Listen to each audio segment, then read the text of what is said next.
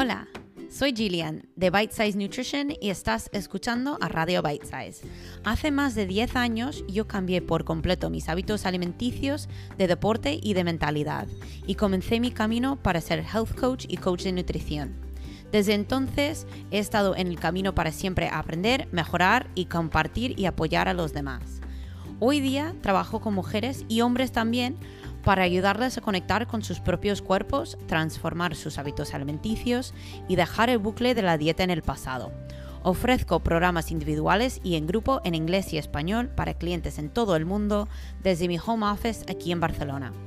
En este podcast escucharás a conversaciones con personas que a mí me han inspirado de alguna forma u otra, que sea por su perspectiva al mundo, su conocimiento de la nutrición, mindset o el deporte o su historia personal. Para contactarte conmigo, manda un correo a gillian.bitesize.es. Me encantaría saber tu feedback sobre el podcast, concertar una consulta contigo o simplemente recibir un saludo tuyo. Como siempre, muchas gracias por estar aquí y ahora te dejo con la conversación de hoy.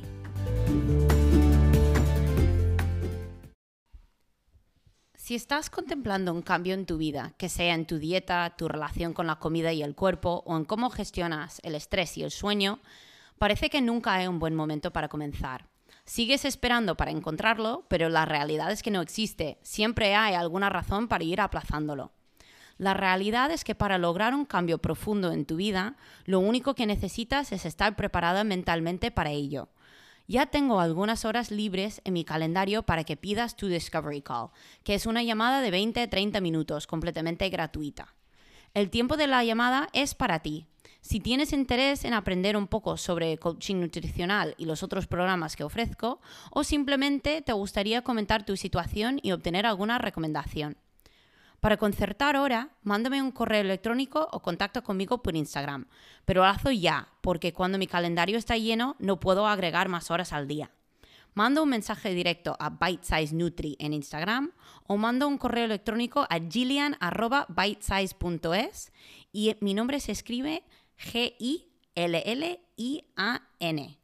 Y ahora disfruta del capítulo porque este te va a flipar. Hola y bienvenidos a otro capítulo de Radio Bite Size.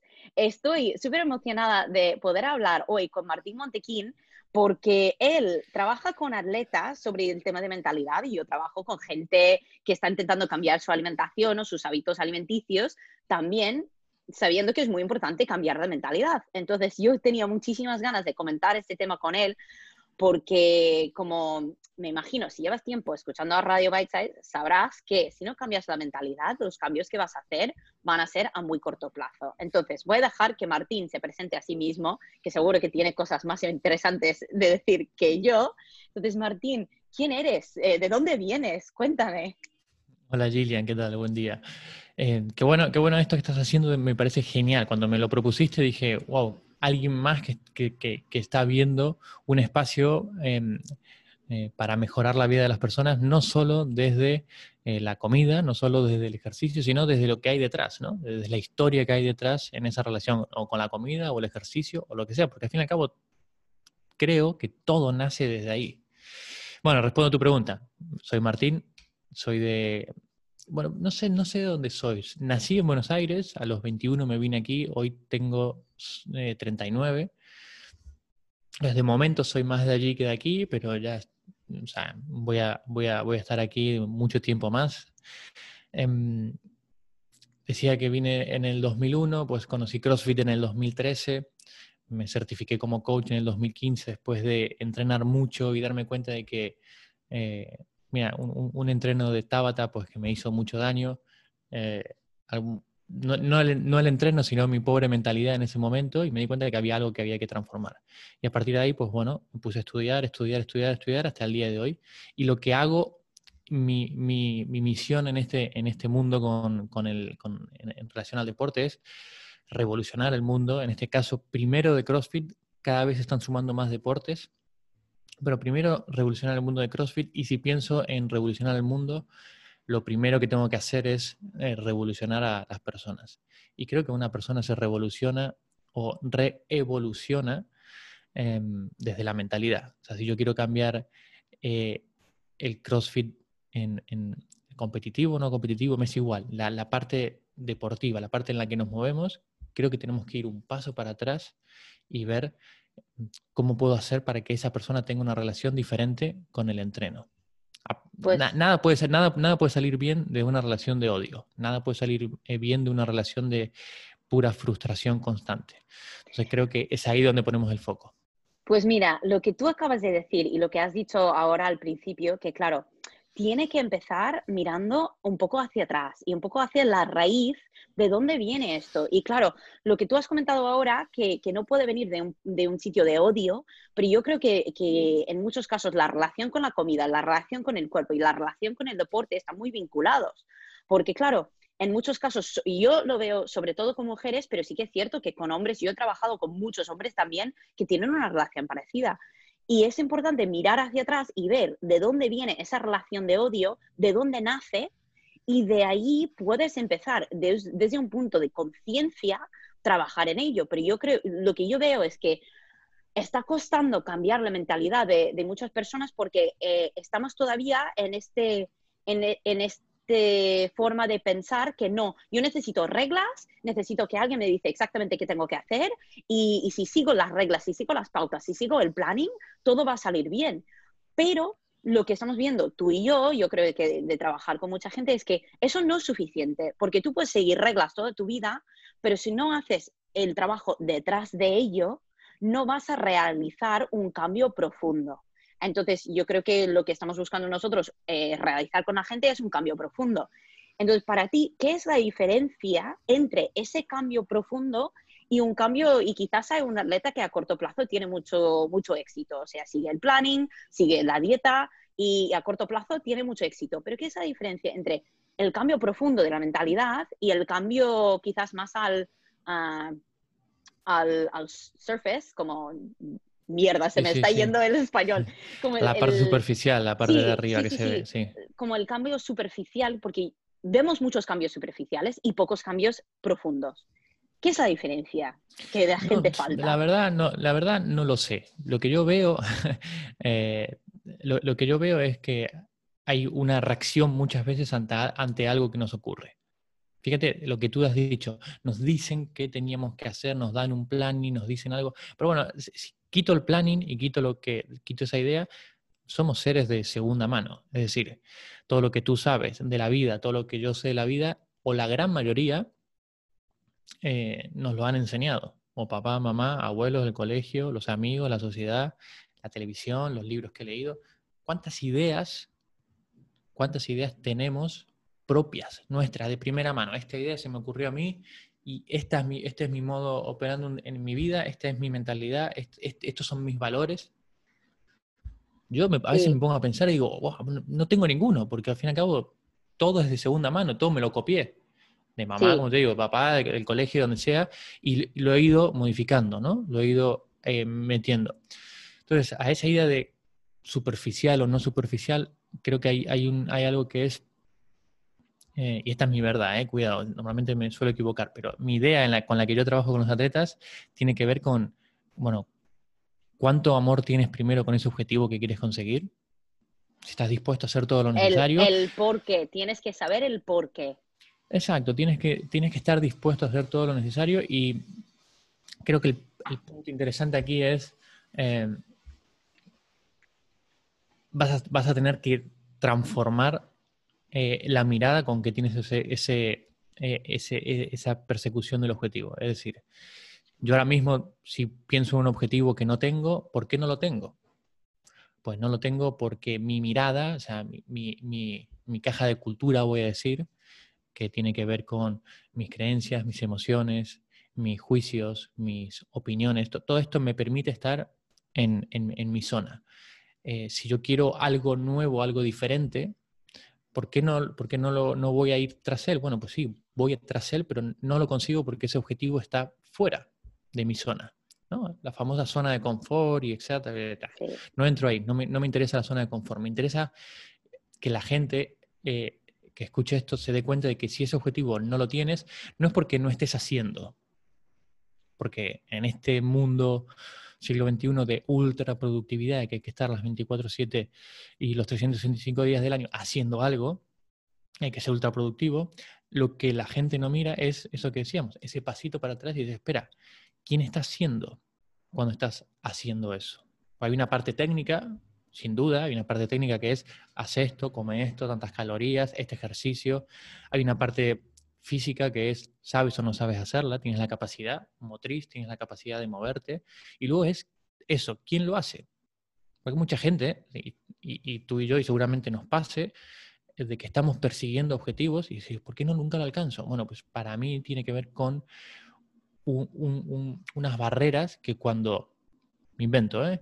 yo quiero mejorar alterofilia, quiero mejorar mi snatch, pero tengo la fiel creencia y la firme creencia de que, claro, como yo no soy alterófilo de por vida, no soy un chino que desde, desde pequeño pues me han dado una barra, yo cogí una barra recién con 33 años, claro, como no soy un alterófilo, no puedo superar mis marcas. Esas creencias limitantes que, nos persiguen. Exacto. Que nos persiguen. Muy, muy, muy básica esa idea, pero si de ahí yo me puedo empezar, es que no soy lo suficientemente bueno porque, claro, esto me va a pasar igual que en el trabajo.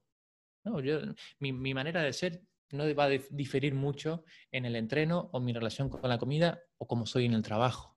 Totalmente. Voy, voy a linkear muy rápido. Es que, claro, si en el trabajo no me han dado el aumento, no me han dado la promoción, ¿por qué voy a mejorar en, mi entreno? Entonces, ¿qué ocurre? Que está todo, muy, está todo muy unido. Entonces, ¿por qué no tengo esos objetivos? Porque no tengo una manera de, transformar esas creencias. En cuanto llego a, tocar esa creencia, ¿qué pasa? Pues me echo para atrás.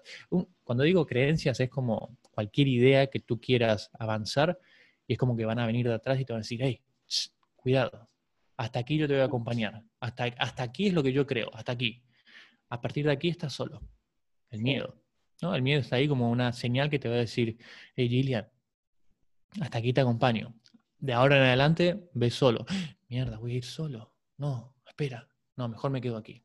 Entonces, la diferencia entre un cambio profundo y un cambio superficial eh, tiene primero, lo, lo primero es, tiene que ver con si crees que puedes hacer ese cambio, si quieres hacer ese cambio y luego, pues tener las herramientas. Y las herramientas, pues sería básicamente contar con un profesional que te, que te ayude. Es igual que, que, que, una programación. O sea, tú eres un nivel 3 de CrossFit y sabes que si te programas tú tus entrenos, más temprano que tarde, terminarás poniéndote las cositas que te gustan y lo que menos te gusta, y lo pondrás, pero lo pondrás una vez al mes, lo pondrás menos. Por eso necesitamos un coach que nos diga, haz este ejercicio, haz esta programación, entonces, en el desarrollo personal ocurre, ocurre lo mismo. No lo puedes hacer solo, pero tampoco nadie lo puede hacer por ti. Yo creo que hay, hay dos componentes y hay una cosa muy interesante que tú, tú acabas de decir, es que claro, sí que es cierto que yo creo que es muy importante, si tú realmente quieres hacer un cambio, pues hay, a ese punto importante, tienes que querer hacerlo. Pero yo creo que hay, hay otro componente que también tienes que estar dispuesto a cambiar tu identidad para estar alineado con ese objetivo. Que, por ejemplo, yo tengo un cliente que es un cliente, él tiene 53 años, llevo más de un año trabajando con él con nutrición, o sea, él sabe cómo comer, pero yo estoy ahí para ayudarle a, guiarle y, mantenerle un poco en, la línea. O sea, yo estoy ahí un poco como el pepito grillo. Tengo clientes que están conmigo mucho menos tiempo, pero este cliente en particular le, le gusta el acompañamiento. Pero una conversación muy importante que tuve con él hace quizás seis o siete meses. Él em, está entrenando un poco de alterofilia, o sea, no, nunca ha sido alterófilo, eh, nunca ha sido muy de levantar pesas y, había decidido, mira, pues yo podría eh, competir en una competición de, de, alterofilia de Masters, o sea, se le metió en la cabeza esta idea. Pero claro, luego bebía mucho los fines de semana, habían días que decía, bueno, es que no quiero, hacer, no quiero entrenar o, no, no seguía las pautas que tenía que seguir para conseguir ese objetivo. Entonces yo le dije eso un día. Estuvimos hablando y yo le dije, oye, em, me estás diciendo que esto es un objetivo que tienes, que te gustaría conseguir X, que te gustaría conseguir competir en, categoría de, de, X kilos de alterofilia de máster, pero estamos viendo ciertos comportamientos que no están alineados con ese objetivo. Entonces te voy a pedir una cosa, Tú piensa en tu identidad. Tu identidad no es un hombre de 53 años que quiere perder peso. Tu identidad ahora es un alterófilo de máster. ¿Cómo actuaría un alterófilo de másters. Entonces, claro, cuando tú empiezas a actuar de esa manera, tú decides, por, te doy otro ejemplo, una chica que decide que quiere perder 15 kilos, ¿vale? ¿Cómo se comportaría una persona que, tiene esa forma de cuerpo? ¿Cómo, qué, qué, cómo, ¿Qué haría en el día? ¿Qué comería? ¿Cómo dormiría? ¿Cómo descansaría? ¿Cómo trataría el cuerpo? Y, y, al cambiar tu identidad a ser la persona que tú quieres ser, te ayuda muchísimo a estar alineado con esos objetivos. Pero yo creo que si desde un punto superficial, si solo decimos, bueno, es que si, si sigo el plan, si hago esto, pues lo voy a conseguir, pues ya en algún futuro lo seré, en vez de ya lo soy hoy mismo, pues eso yo creo que lo que no nos deja dar ese paso, pero claro, da miedo, porque es salir de la zona de confort, porque la zona de confort es alguien que se comporta de una manera que es cómoda, que, que no tiene que decir que no a ciertas cosas y así que a, otras. Entonces yo creo que es ahí, es cambiar la identidad que, que nos falta y que nos da mucho miedo. Fíjate, la, eh, has dicho zona de confort y de estas incongruencias que tenemos nosotros, los seres humanos, es la zona de confort, que le han puesto el título de zona de confort, no tiene nada que ver con estar conforme. No, no, porque siempre queremos, lo, lo, que queremos está fuera de esa zona. Pero claro, yo creo que es, eh, eh, hay un dicho en inglés que es The devil you know is better than the devil you don't. Y es como el diablo que conoces es mejor que el diablo que no conoces. Y yo de hecho estoy muy convencida de que el cambio nos da mucho miedo por el hecho de que si yo me esfuerzo y no lo consigo, soy peor de como soy ahora. Pero es, es, eso, o sea, la gente que realmente realiza cambios grandes, que sea en la nutrición, que sea en el físico, que sea en la salud, porque al final, claro, cuando al fin y al cabo, lo que hacemos eh, para, en la nutrición, en el entrenamiento, en todo, y, y, para decirlo en términos básicos, queremos mirar al espejo y decir, oye, me gusta quién soy al final todo lo que hacemos relacionado con el deporte, salud, físico, nutrición, eh, todo, todo, todo, es para tener ese pensamiento de miro al espejo y digo, estoy contenta con la persona que soy. El autoestima, el autoestima, eh, el, estimarme, ¿no? El quererme, el amarme. Sí. pero pensamos que tenemos que cambiarnos para, para estimarnos.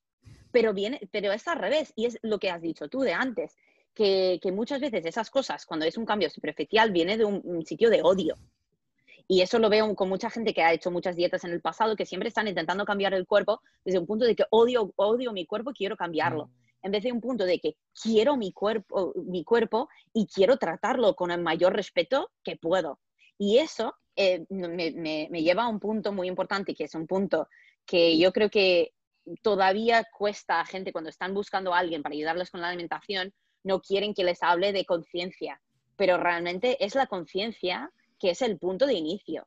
Si tú no tienes conciencia de cómo te hace sentir ciertos alimentos, no tienes conciencia ni de lo que es el hambre, de, lo que te gusta comer, de, la persona que, que, quieres ser en la vida, si no tienes esa conciencia, no puedes realizar un cambio que va a durar. Pero claro, la conciencia, como no nos lo enseñan desde joven, tienes que mirar hacia atrás para ver, ¿vale? ¿Qué he hecho en el pasado que no me ha funcionado y cómo voy a fomentar esa conciencia en el futuro?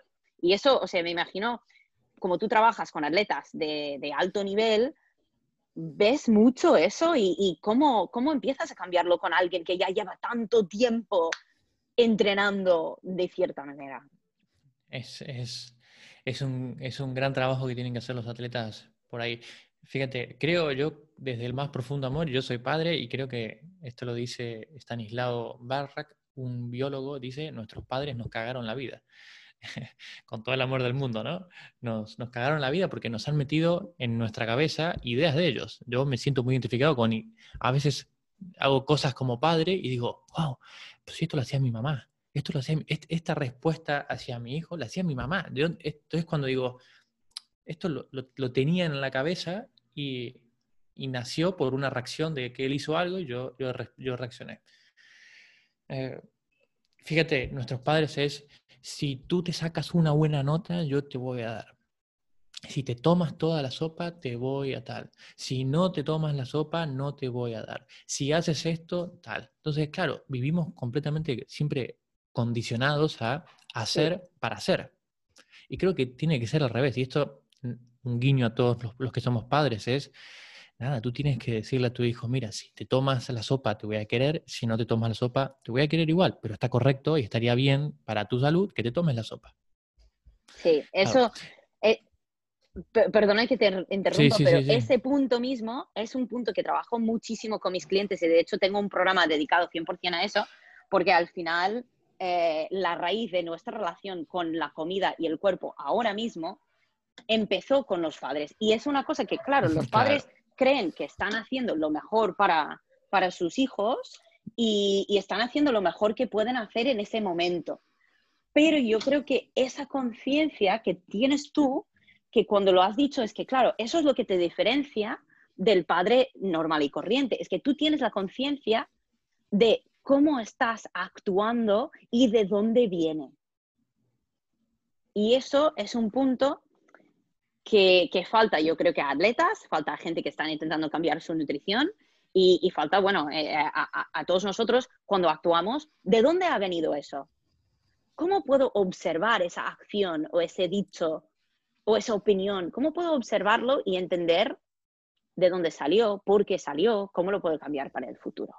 Y perdona que te he cortado. No, no, no, Gillian. A mí, a mí me gusta siempre trabajar con los atletas desde lo que sí quiero que ocurra las historias de, tu vida, de, por qué mi papá, por qué mi mamá, por qué a mí me criaron y por qué yo soy, y yo de pequeño, y cuando fui al colegio, y yo tuve un... O sea, ves a un psiquiatra, ves a un psicólogo, y si ese trauma te, te, limita, pues trabájalo. Conmigo eh, lo que hacen los atletas es, vamos a buscar nuevos hábitos, vamos a incluir hábitos, y cuando digo hábitos, para mí son hábitos de pensamiento un, hábito, un hábito de pensamiento, al fin y al cabo, es eh, algo que yo, como un hábito, hábitos atómicos. Un hábito de pensamiento tiene que ver con algo que yo pienso recurrentemente, y lo pienso, y lo pienso, y lo pienso, y lo pienso, y lo pienso. Ese hábito de pensamiento luego se transforma en una creencia. Porque de tanto, de tanto pensarlo, tanto pensarlo, uy, ya me lo, creo. Que si no tomo la sopa, que si no como la comida, soy un, un mal hijo. Entonces, de pensarlo, de pensarlo, de escucharlo, pues me lo creo. Y luego, fíjate, los hábitos de pensamiento nacen las emociones. Depende de lo que yo piense, pues voy a tener una emoción. Y como las emociones tenemos durante el día, tenemos mil emociones que nos pasan durante por el cuerpo, tenemos mil pensamientos. Me levanto a las 7 de la mañana, me levanto a las 11, pienso una cosa, me levanto a las 7, pienso otra. Emocionalmente voy a estar diferente. De ese hábito se va a transformar una creencia y la creencia me va a dar un estado de ánimo. Entonces, claro, sin darme cuenta, un hábito de pensamiento me crea un estado de ánimo.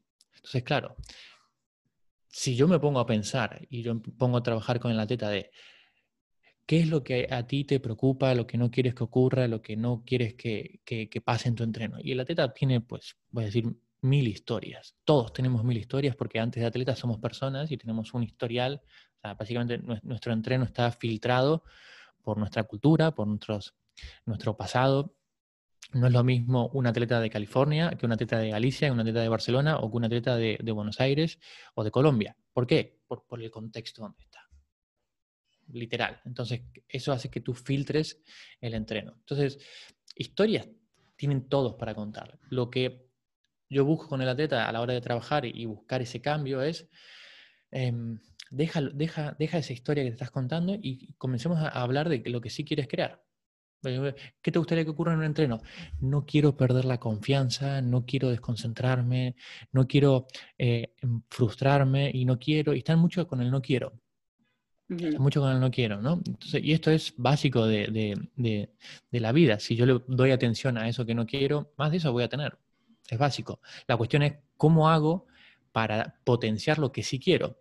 Primero darme cuenta, darme cuenta que sí quiero que si quiero y que tiene que estar de cierta manera alineado con mis valores, con lo que es importante para mí en el entreno. Entonces necesitamos echar raíces, echar raíces, mejor dicho, al revés, echar raíces en, esos valores, en, eso que es importante para ti, eso que caiga quien caiga, no los va a mover nadie. pocos atletas conocen cuáles son sus valores.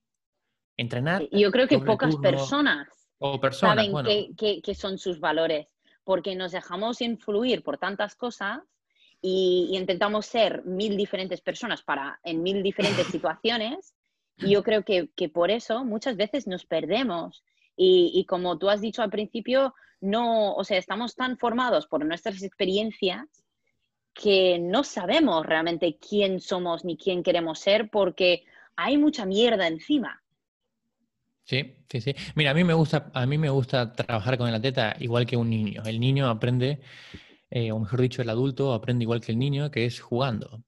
Eh, entiendo que has hecho deporte casi toda tu vida y cuando tus padres te apuntaron a, deporte, vuelvo al mismo ejemplo. Cuando yo apunté a mi hijo, hoy tiene 15, cuando yo lo apunté con 6, eh, creo que tenía, me parece, o 7 como mucho, a jugar al fútbol en Siches, la madre y yo no lo hemos apuntado pensando que va a ser Messi pues lo hemos apuntado, creo, como la gran mayoría de padres en esa época, porque nos gustaba la idea de que comparta eh, momentos con otros niños, que entienda la palabra compromiso de que tal día, tal día, tal día tiene que ir, que entienda la palabra de que va a perder, que va a ganar, que un día va a comer banquillo, que entienda la palabra compartir, que entienda la palabra escuchar, que, ¿no? que empiece a crear eh, valores. Básicamente el deporte es, un, es un contexto donde al niño le da muchísimos valores. Eso como padre, esa es nuestra mirada. Pero el niño, yo no tengo memoria que Tommy venga y me diga, papá, hoy viernes, qué bien, hoy he aprendido el valor del compromiso porque me he dado cuenta que llevo cuatro años yendo a entrenar y cada viernes, él, que yo le preguntaba, ¿cómo te fue? Bien, hicimos un rondo, eh, no sabes lo que le pasó a Pau, nos caímos, perdimos, pero en ningún momento me dijo, he aprendido valores. Hoy me doy mm. cuenta que sí aprendió valores. Entonces, él de cierta manera en el deporte aprendió algo, aprendió valores. Para mí es muy sencillo trabajar con el atleta en ese concepto, en ese, en ese momento en el que entrena. ¿Por qué? Porque, como he dicho antes, el adulto aprende jugando. Lo que pasa es que en algún momento dejamos de jugar para comenzar a juzgar con Z y es ahí cuando la hemos cagado. Cuando el atleta va y juega en CrossFit, el otro día me decía, bueno, pero ¿cómo hago para...? soy muy competitivo y tengo em, objetivos altamente competitivos. ¿Cómo hago para dejar de jugar? Eh, perdón, ¿cómo hago para dejar de juzgar y jugar? O sea, yo juzgo que es muy... Bueno, pues ahí está el problema, que estamos constantemente tirando todas nuestras ideas encima del entreno. Entonces, para mí, si la teta tiene claro que va a jugar, esos valores que decíamos, de compromiso, de confianza, de generosidad, de concentración, de disfrute, de el que sea, es mucho más fácil que florezca en ese entreno. Y luego, una vez que florece en el entreno, esto es como que ya sale, ya lo has visto. Ya te has sentido, ya has sentido cómo es un entreno con confianza. A partir de ahí, vete a trabajar tus ocho horas y ve a tener tus reuniones con tu equipo, ve a tener, ve a tener tu, tu, tu salida con tu pareja y la sensación en el cuerpo de confianza existe. Y de la misma forma, tú lo sabes, Gillian, cuando le has enseñado a alguien a hacer un peso muerto y que nunca en la vida cogió una, barra ni nada y le has enseñado cómo es un peso muerto, luego pues coge la bolsa de la compra o coge la maleta para, irse de viaje y todo el mundo lo coge al mejor estilo peso muerto, porque el cuerpo reconoce. Entonces, poder enseñar al atleta, poder mostrarle el camino a través de lo que más ama, que es entrenar por encima de todo, Luego esto es como es actuar en lo micro. Actuemos en dos horas. De, ¿Cuánto entrenas? ¿Dos horas? Una hora de clase. Ok, actúa en esa hora de entren, actúa en esa, en esa hora, en esa micro, para luego impactar en lo macro. ¿Lo macro qué es? Tu vida.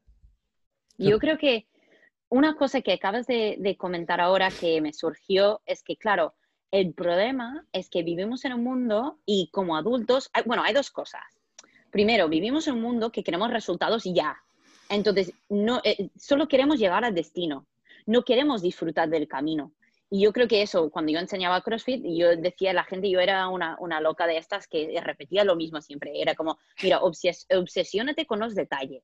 O sea, obsesiónate con la técnica, obsesiónate con el proceso y cuando, cuando, obsesiona, cuando te obsesionas con el proceso, el resultado viene. Pero si te obsesionas solo con el resultado, el proceso se hace mucho más duro. Y, es lo mismo con la nutrición, que en muchos casos, y, estamos condicionados a creer que, por ejemplo, con la nutrición o, perder peso o lo que sea, que el, objetivo, que es eh, X peso en la báscula, es lo único que tenemos que enfocarnos. Pero, claro, es como decir, vale, yo quiero ir a Francia en coche, o sea, yo, yo sé que quiero llegar a, a Montpellier en coche, pero no tengo mapa. O sea, pero yo voy a cerrar los ojos y desear muy fuertemente que el coche va a llegar a Montpellier, pero no tengo ni puta idea cómo llegar ahí. Pero claro, vivimos la vida así, vivimos la vida pensando, vale, yo quiero tener un fran de dos minutos o yo quiero eh, pesar 10 kilos menos. Pero olvidamos que el proceso de llegar ahí te enseña más para luego seguir en el futuro. Es como, vale, si yo tengo el mapa para llegar a Montpellier, en el futuro podré ir sin mapa. Pero si yo intento ir sin mapa la primera vez, me voy a perder, me voy a frustrar y si llego a Montpellier es porque tengo muchísima suerte en la vida, no es porque ha sido intencional. Y, luego, por el otro lado, em, es eso que, tú dices de repetición. Tenemos que repetir las partes del proceso mil veces. Y para hacerlo tenemos que estar abiertos a ser curioso y mirarlo como si fuera, como tú has dicho, eh, no jugamos, juzgamos. Y eso es algo, es un punto que empecé de nuevo en mi programa grupal, de hecho empezamos anoche, y eso es un punto muy importante que intento inculcar en, el grupo desde el principio, que, durante el programa el objetivo es no juzgar, el, objetivo es eh, observar y el objetivo es ser curioso. El objetivo es, si yo actúo de tal manera, en vez de decir esto es bueno, esto es malo, intenta buscar por qué lo he hecho así. ¿Por qué lo estoy actuando así? ¿Por qué mis pensamientos están pensando, eh, eh, están, están haciendo esto? ¿Por qué eh, tengo este comportamiento? ¿De dónde viene? Y cuando empezamos a, observar y, y, ser consciente y no solo movernos hacia adelante, hacia algún resultado que quizás no vamos a obtener, pues uno, empezamos a disfrutar mucho más del proceso y dos, vemos que el resultado es mucho mejor sin tener que pensar en el resultado. No sé si tú estás de acuerdo con eso o si tú trabajas con tus clientes siempre teniendo en cuenta el resultado. Eh, eh, la, idea principal es desvincúlate del resultado. Desvincúlate del resultado, vincúlate 100% con la acción. Eh, has dicho disfrutar del proceso. Muchos no tienen ni idea de qué hay en ese proceso. O mejor dicho, no saben lo que hay, pero lo que hay no les gusta. Es como el trabajo queremos, queremos el resultado, pero no queremos el trabajo duro. Pero realmente cualquier cosa que vale la pena hacer, cualquier cosa que vale la pena hacer, y eso lo repito mil veces y lo he repetido en otros podcasts, cualquier cosa que vale la pena hacer va a ser difícil. Bueno, mira, yo aquí voy a, voy a diferir contigo. contigo vale. ¿Qué, es, ¿Qué es la palabra difícil? ¿Qué es difícil? Eh, difícil, yo creo que, wow, es una buena pregunta. Yo no sé, es que eh, que requiere esfuerzo. Okay. Que requiere esfuerzo y requiere... Eh, a, lo mejor, mira, ok, a lo mejor tú, porque amas lo que haces, estás dispuesta a dedicarle un esfuerzo, ¿sí? A hacer fuerza todos los días. Y creo que la vida en este momento, y la, digo la vida, universo, no, no, no nace del esfuerzo, nace porque nace una flor nace entre, entre dos, entre dos eh, eh, cementos de, la tierra. Entonces, hay algo natural que tiene que salir. Para salir del cemento tiene que hacer un esfuerzo, diría yo. Que mira, podemos, podemos ser y solo ser, pero para hacer un cambio intencional, para realizar algo intencional, o sea, y que no sea algo que, ay, pues mira, por casualidad, de repente tengo un peso muerto de 200 kilos. Eso no pasa. Tiene que ser intencional. Y cuando es intencional, claro, vas a tener momentos en cual tienes, tienes dos caminos que puedes tomar. Pues tienes el camino de que hoy no, me encuentro, no, no, tengo ganas de entrenar, no lo voy a hacer, o tienes el camino de que, mira, quizás no me apetece mucho hoy, pero voy a hacerlo porque estoy dedicado al proceso y parte del proceso es seguir, aunque algunos días quizás no me apetece.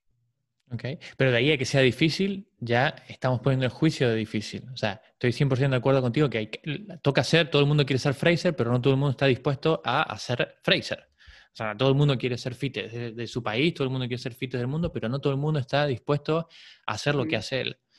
Eh, lo que parece que en esta, en esta sociedad de hard work pays off, no pain, no gain, es, es como si no lo paso mal, no estoy avanzando. Si no sufro, si no me es difícil, es como que no vale, no, ya el sacrificio que estoy haciendo no.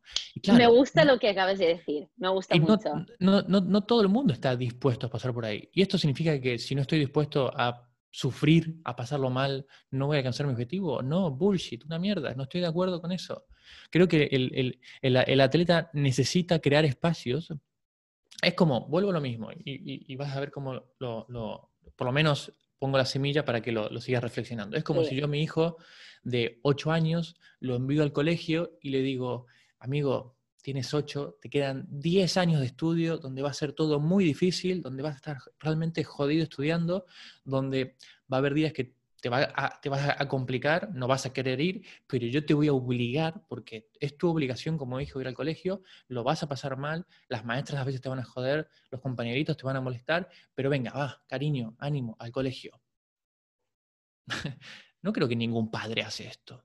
Lo que buscamos es crear contextos de aprendizaje. Un contexto de aprendizaje tiene que ver con, a ver, ¿cuál es la, cuál es la mejor mirada que yo puedo aportar a esto? ¿Es difícil? Mm, no sé, es muy, es muy eh, mirarlo desde el otro lado, decir que en vez de que sea difícil es, ok, espera, ¿qué tengo que aprender aquí?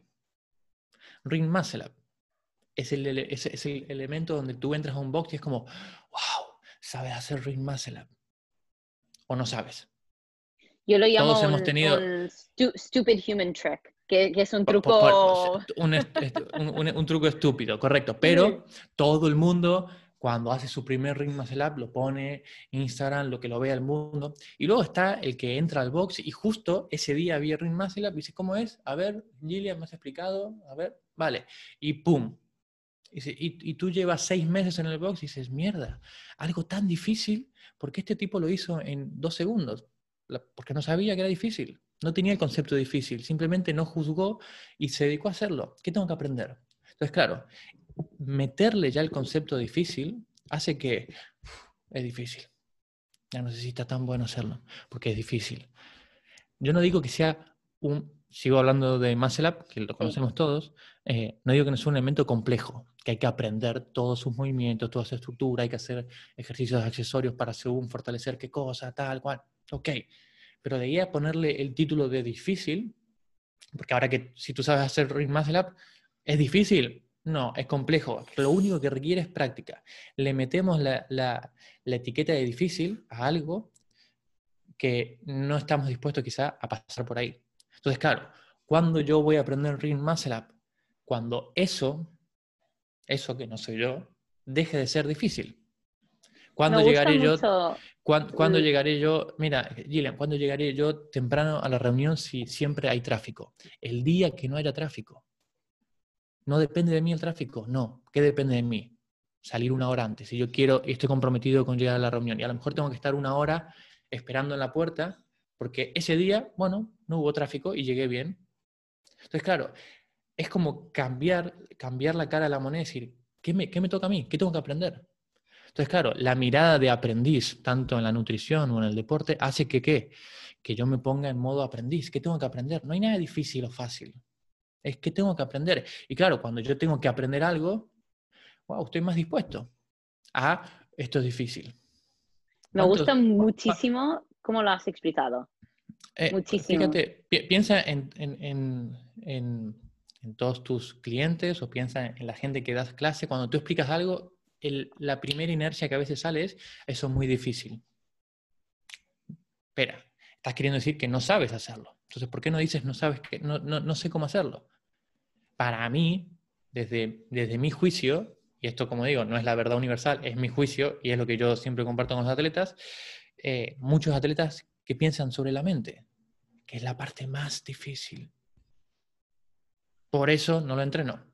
Como es difícil, no me voy a poner a trabajar algo que es difícil. Y como no me pongo a trabajar, no lo aprendo. Y si no lo aprendo, sigo cargando el juicio de que es difícil. Entonces, claro, contar calor, contar macros, eso es súper complicado. Hasta que aprendes que una pechuga de pollo tiene tanto, tantos, eh, tantas calorías, tantas proteínas, ya está, no tienes que contar más, porque lo has aprendido.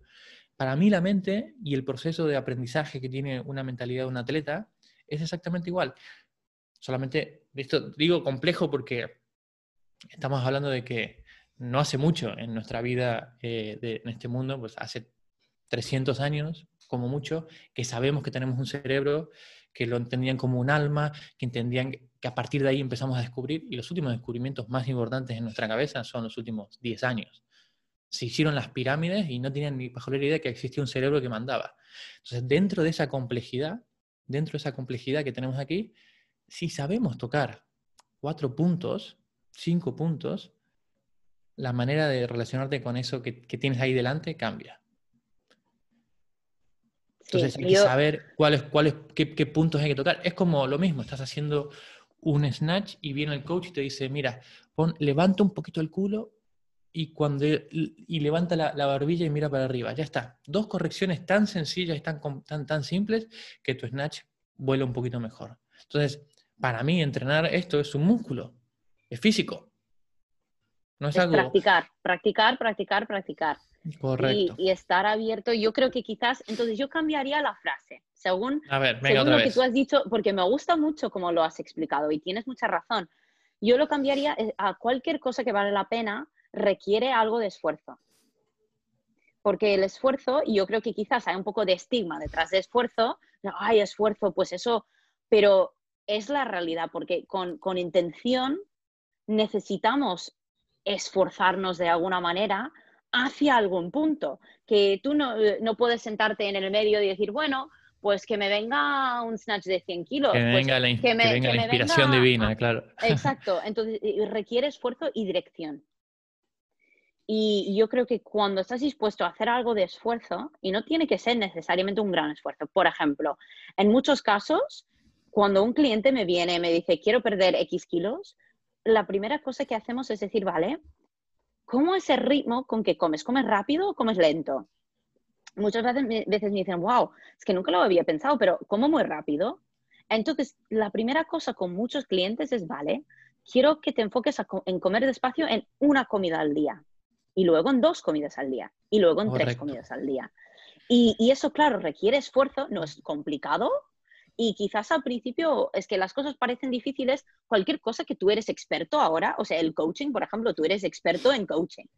Eh, y, claro, la primera vez que, encontraste lo que era, seguramente que te parecía, wow, esto es una montaña, mm. hay tantas cosas en el medio. No soy capaz, no soy capaz, no soy capaz, esto es muy difícil, nunca lo aprenderé. Exacto. Es, como, es como un niño, o sea, la primera vez que un niño ata a, las bambas, o sea, mira a, los cordones y dices, pero esta mierda no entiendo nada.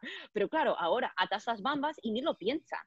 Entonces, cualquier cosa que haces, tienes que pasar por ese, por ese punto en que eres principiante, eres novato, pero claro, tenemos tantas ganas de pasar por la parte de novato y ser experto, pero es que realmente la gente que es experta sabe que tienes que ser novato para toda la vida, porque si dejas de aprender, empiezas a morir.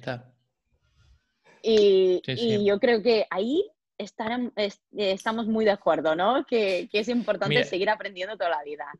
Eso que tú le has dicho, eh, que tú le dices a tus clientes de que en ese ratito de comer eh, pon una pausa ¿no? y observa, eh, puede pasar de que luego te digan, ¿sabes qué, Ginian? Cuando he ido a tomar el café en el trabajo, pues me he dado cuenta que estoy un poco más pausa. En las reuniones estoy más tranquilo, estoy más atento. Es como que he bajado un cambio, ¿no? A este de eh, tal, tal, tal, de, de, de, locura, es como que he bajado un cambio. Por eso siempre digo, no nos volvamos locos en querer cambiar nuestra vida, ¿no? Porque es como, wow, ¿qué hago? No, no, actúa en algo micro que tú sabes que puedes impactar. Y ese micro luego impacta en lo macro, porque comer, de momento comemos tres, cuatro veces al día.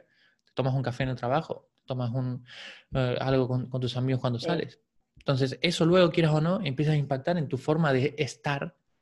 Es que la manera de que haces cualquier cosa es la manera de que haces todo. Y cuando empiezas a ser consciente de cómo haces todo, puedes empezar a ser consciente en cómo haces cualquier cosa y puedes empezar a efectuar cambio en tu manera de ser, empezando con cosas pequeñas. Sin duda. Sí, sí. Y, bueno, Martín, yo creo que podríamos estar hablando de esto durante mucho tiempo y, sinceramente a mí me has abierto la mente a, perspectivas muy interesantes. Me ha encantado escuchar esto. Tengo muchas ganas, de hecho, de, parar la grabación y volver a escucharlo de nuevo porque creo que hemos tocado puntos muy importantes. ¿Puedes contar a la gente dónde te pueden encontrar, si, si te quieren seguir, si quieren algún consejo tuyo, dónde te pueden encontrar? Me pueden encontrar en, primero en mi, página web, siendocoach.com. Es así de claro, siendo de ser, siendocoach.com. Y si no, pues me encuentran en mi Instagram, en M Montequín. Montequín de mi, em, de mi apellido, Martín Montequín, pero es en mi Instagram mmontequín. Si buscan el hashtag de atleta consciente, también seguramente hay alguna publicación en la que estoy etiquetado y me van a encontrar rápidamente si no les recuerda mmontequín. Y si no, me encuentran en Barcelona, en de en 467, aquí vivo. Así que cualquier día que vengan, pasen por aquí, me avisan. vas a, tener, atletas tocando la puerta. Oye, ¿en qué piso Bienvenido vive el, Martín Montequín? Que necesito ser más consciente. Bienvenido sean. O, o, el que quiera, el que quiera entrenar en, en estudio. Yo estudio con, en estudio, perdón, entreno en estudio con, con Jaime Mario, que los conozco hace mucho tiempo. El que quiera pasar un día a la de una a dos y media, normalmente estoy entrenando, en, un par de horas me, iré. Voy a venir a entrenar contigo un día porque el otro día estuve con, bueno, el otro día hace tiempo estuve con, con Jaime y me dijo, vente, pasa, a entrenar. Ah, claro que sí, claro que sí. wow. Entonces, Aparte, si, tú estás en Gracia, te, te, caes y, casi como que estás ahí. Sí, sí, sí. Bueno, pues Martín, muchísimas gracias por tu tiempo, lo agradezco mucho. Tengo muchísimas ganas de que la gente lo escuche y que tengas un gran día. Lo mismo, Gillian, para ti. Y bueno, sí, te tomo la palabra, espero vernos ahí en, en estudio. Como siempre, muchísimas gracias por prestar tu atención al podcast. Ya sabes que cada miércoles puedes encontrar un capítulo nuevo. Si te ha gustado este episodio, por favor, comparte con la gente en tu vida que crees que le puede beneficiar. Y no olvides de seguirlo en Spotify, en Apple Podcasts, donde tú escuches tus podcasts. De nuevo, muchísimas gracias y nos vemos la semana que viene.